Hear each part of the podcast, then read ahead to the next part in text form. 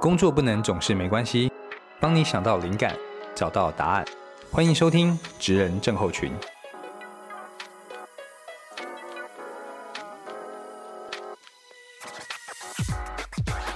Hello，大家好，我是大班。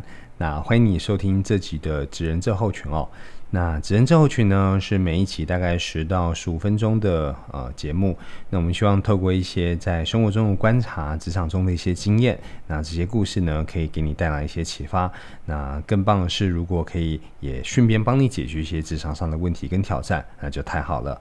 那我在录这一集的背景呢，呃，市场上发生了一个事件。就是一个呃比较有一点年纪的退休老师，然后他去购买三星产品，那他有一些不太理解的地方，那向店员寻求了协助，那店员呢就拒绝了一部分的协助，然后在过程中啊，老师可能觉得店员的服务态度不是非常好，也没有服务的热情。那就把这件事情呢放到网络上去了。那当然呢，网络上就有很多大家的论点跟观点。那我想今天呢，我也想来透过自己过去呃遇到的一些事情啊，讲讲我的看法哦。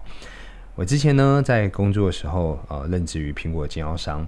那当时我们在苹果经销商的时候，我负责的工作之一是招募。那在交接工作的期间呢，我就参与了之前的面试流程。那之前的同事呢，就是负责这项工作的同事，他有点就带着我去说，哎，我们我们是这样面试，有点像是做给我看这样子。那我发现哦，在面试的过程中，面试官非常喜欢询问求职者一个问题，就是哎，你有没有用过 Mac？Mac 就是苹果电脑的意思哦，有没有用过 Mac？那有一回哦，那是我印象很深刻，有一个求职者呢，他就说，哎，我用了七年，然后我就发现。这个面试官呢，就露出了这个姨母笑啊，发出了姨母笑。然后大家有大家知道奸商搓手是什么意思啊？就是奸商搓手啊。然后就很开心，就说哇，那太好了啊！请问你明什么时候可以上班？明天可以上班吗？这样子。那呃，我觉得不难理解哈，因为毕竟我们是在找苹果经销商，就苹果门市的店员嘛，所以会用苹果电脑当然是再好不过了。但后来我发现。呃，这样子的招募方式，用这样条件去招募，呃，它却有一个潜在的风险哦。这个潜在风险是什么呢？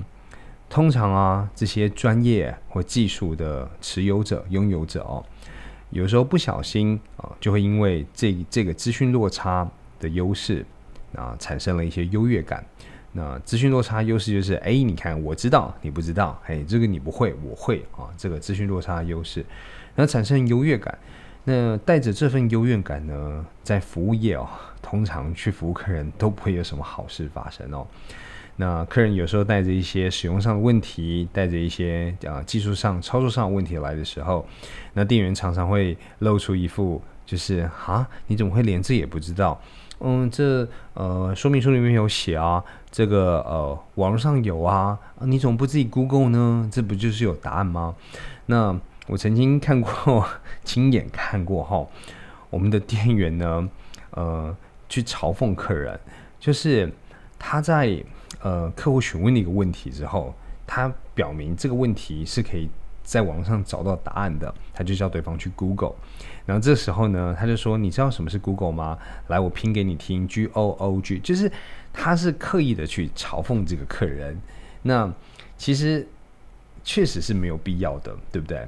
毕竟我们是服务业嘛，我们需要的是去为客人解决问题，我们需要的就是想为客人解决问题的这个心，而不是专业所带来的傲慢哦。那我一直都相信一件事情，就是呃，产品啦、技术的专业知识这些东西都可以慢慢的训练，慢慢的培养。花时间，然后给课程，哦，大家都可以养成。但是态度哦，却非常不容易透过训练去改变。因为呃，我们我们会出来工作，大概至少也都活了二三十年了吧。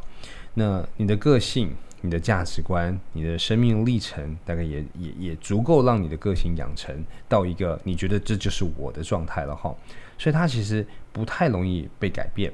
那没有好或不好，就是我觉得没有对或不对，但至少如果我们今天是在啊服务业，是在这个零售门市的话，那确实会有比较适合的个性，比方说想要替客户解决问题，同理心，对吗？能够站在客户的角度立场去着想。那回到呃节目一开始谈到这个老师，其实呃年纪大了，就人上年纪，我们在学习一些事情上面，本来就会变得比较吃力。以前可能对不对？几天就可以学好事情，现在可能花一两周都还学不好，更不要说新技术，常常会伴随着呃更多的呃专业术语，更多的呃其他新的技术，对吗？那这点我觉得我非常能够去理解这个退休老师的处境，因为我想呃，如果你有试着去协助家里的长辈呃解决密码忘记啊。呃，网络连不上的问题啦，你大概也一定能够理解这样子。那第一时间我看到这个老师的的的文章的时候，我当然也会感觉啊，这老师有一点倚老卖老这样子。但在细细阅读以后，再再再仔细读了一下，好像又觉得好可以理解他所面对的状况，又或者这其实是一个应该要能够被呃一个服务人员去理解的哈。那当然，因为嗯。反过来站在这个服务人员的角度，好像也能够理解，对吗？因为服务人员觉得，哦，我今天呃就提供我今天应该提供服务给你，那不在我服务的范畴里面，我确实好像不需要去帮你解决，对吗？呃，因为我就只是贩售产品而已。那当然，这个可能哈就要稍微回到这个品牌方了，就是这个这个服务人员所在的这间公司哦。这间公司就要看你的价值观到底是什么了。今天呢，呃，我们是在贩售产品，还是贩售这项产品能够为人们带来的价值？那这两点呢，就会导致你今天提供的服务是完全不一样的。我贩售产品，今天啊，你付钱给我，我把产品交给你啊，这件事情就结束了。我大概也不太需要去教你怎么操作，或是呃呃。帮你解决一些在操作这个产品过程中遇到的一些困难，比方说呃连线，对不对？比方说怎么去设定啊等等诸如此类的问题。所以说，嗯，可能这个服务人员跟这个退休老师，他们双方的立场啊跟认知都有落差。那这个落差哦，就导致了啊，在网上这个事件被广泛的讨论出来了。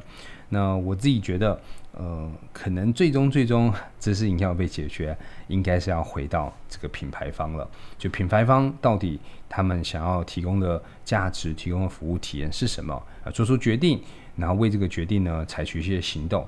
比方说，他们希望提供更好的价值，就应该给员工呃更更完整的训练，并且去告诉他们的服务人员这件事情。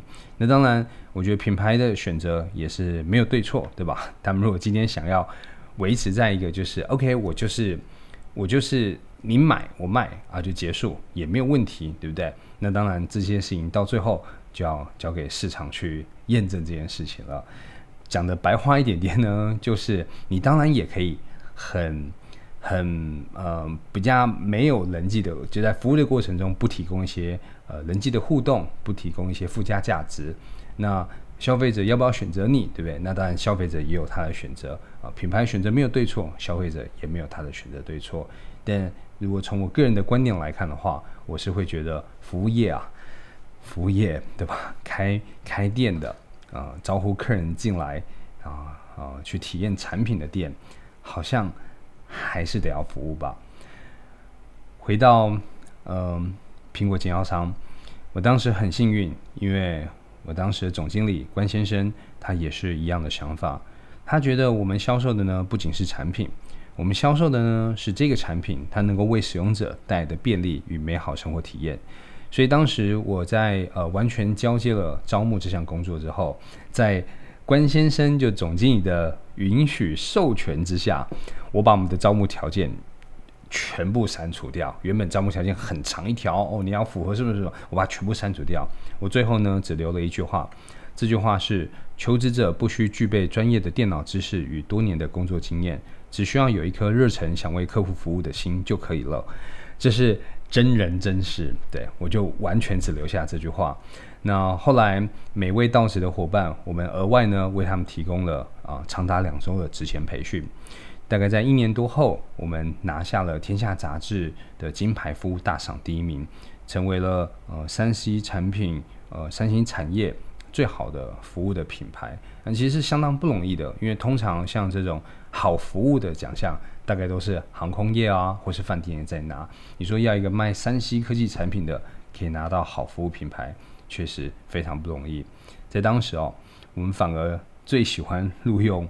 完全不懂科技产品的伙伴，因为他们更能同理不会使用的客户。最后讲一个真实的录取案例哦。记得我在节目一开始说，呃，面试官非常喜欢问对方，呃，你会不会使用 Mac 吗？那我把这个传统，我把这个这个传承下来了啊。我也是会问大家这个问题。我说，哎，我会问求职者，你会不会用 Mac 啊？这样子。然后后来，哎，有一位女孩子。他很兴奋，他说：“会会，我会用 Mac，我用好多年，我超喜欢他们的彩妆，真的吗？太好了！我后来真的录用了这个女孩子，她后来表现非常好，她有很棒服务热情，我觉得她更能理解呃这些啊不会使用的客户的同理心，因为在之前训练的过程，她自己也是很烧脑的，她知道科技产品没有那么容易懂，没有那么那么那么容易学。”所以他服务客人的时候更能懂那个心。他甚至对客人说：“没关系，我知道，我们再试一次，我再慢慢跟你说一次。”这样。所以这是我的呃真人真事，然后也是市场上发生的真人真事。然后透过我的一些分享，那希望也可以带给你一些不同的观点。